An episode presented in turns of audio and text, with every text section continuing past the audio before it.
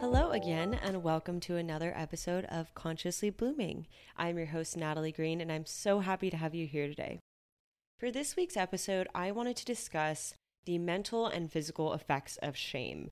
We're all very familiar with shame from probably a very young age, but really diving into the topic of that emotion and how it has such large effects on us, I think is something that we probably don't have very many conversations about or don't think about. So that's why I want to discuss that today. But as per usual, we will begin with what I've been into and what I've been up to. So, what I've been into.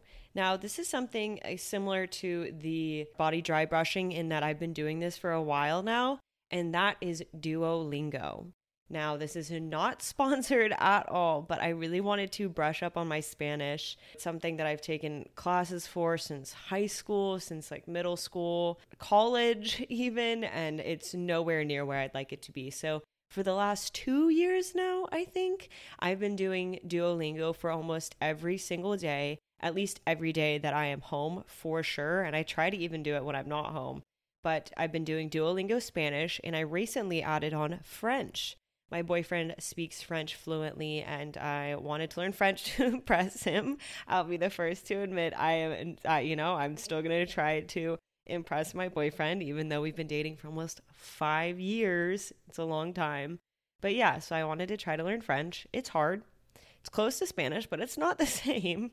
And I sound really dumb when I'm trying. But, you know, I'm trying. So, Duolingo, it's free and I recommend it to everyone because honestly, it has helped me take my Spanish to a new level, especially if you're someone who has taken previous classes in that language or you have a bit of background knowledge on it. It's really good to cement those concepts you already know it's a little bit harder if it's a language you've never taken before or don't understand as well, just because school curriculum is much more thorough, honestly, because you have homework and everything. But if it's a language you're somewhat familiar with, I recommend the free app Duolingo. You can purchase it as well. I think there's a subscription. I don't do that. But again, not sponsored, just something that I've been working on for like two years now. What I've been up to, if you're listening to this in real time, I am currently in Rhode Island visiting my boyfriend's family. I've been traveling again so much, and I am so blessed to be able to. And this will probably be my last big trip for the summer. So I'm very excited to technically be here, and I'm sure I'll have lots to share on the next episode. Following up on last week's topic of not caring about the opinions of others, I thought I would discuss the effects that shame has on us. Now, these are two different topics, as shame is defined as a painful feeling of humiliation or distress caused by the consciousness of wrong or foolish behavior, while last week's episode was more geared towards following your own path in spite of the opinions of others.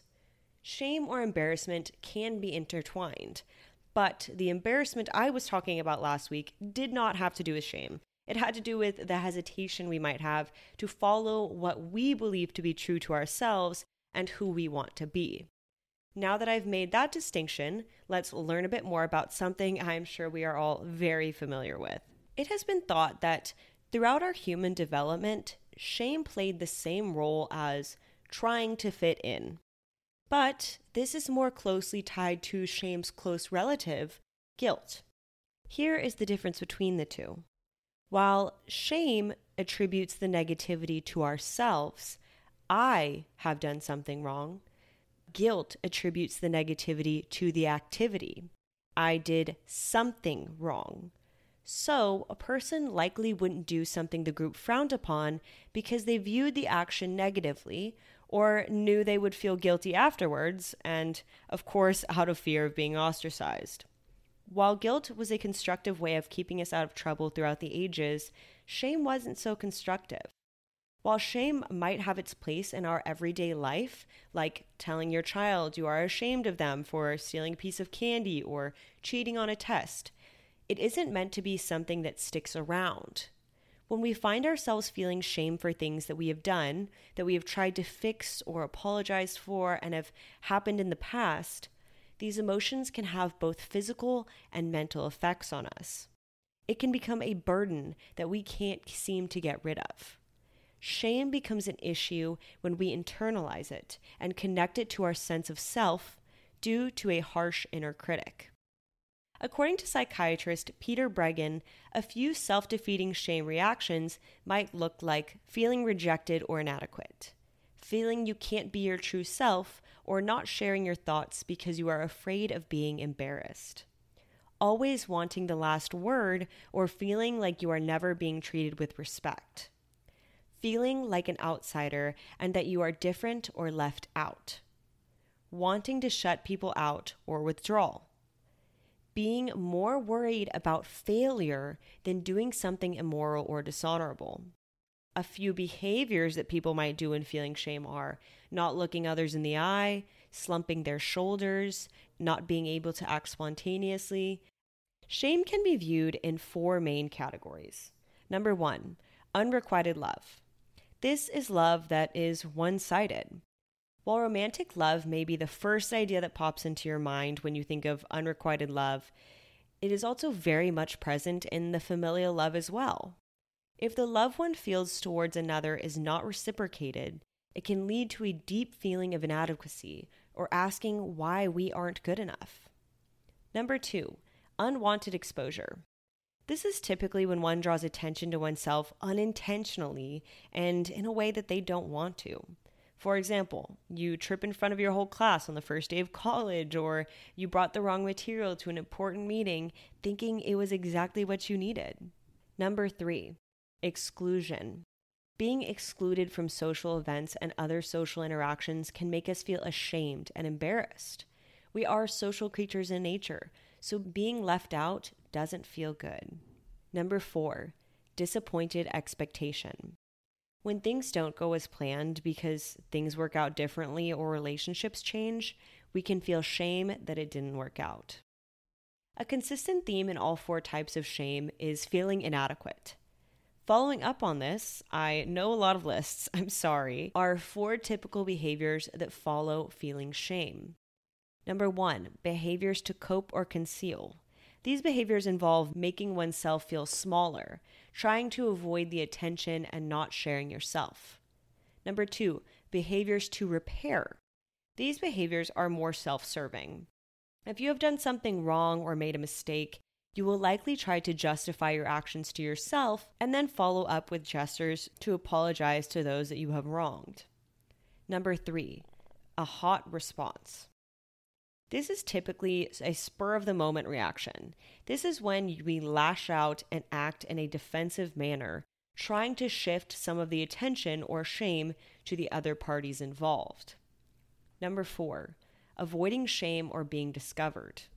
These behaviors try to shift the attention to their emotions and react in ways such as crying, avoiding conflict, or apologizing profusely. I know I have shared a lot so far, and there are many subcategories of shame. But I do also need to mention the difference between toxic or chronic shame and healthy shame. Toxic shame is shame that has taken a root in our sense of self. It is when you think that there is something inherently wrong with you and that you are inadequate. It is not a feeling that comes and goes, it is a part of one's sense of self.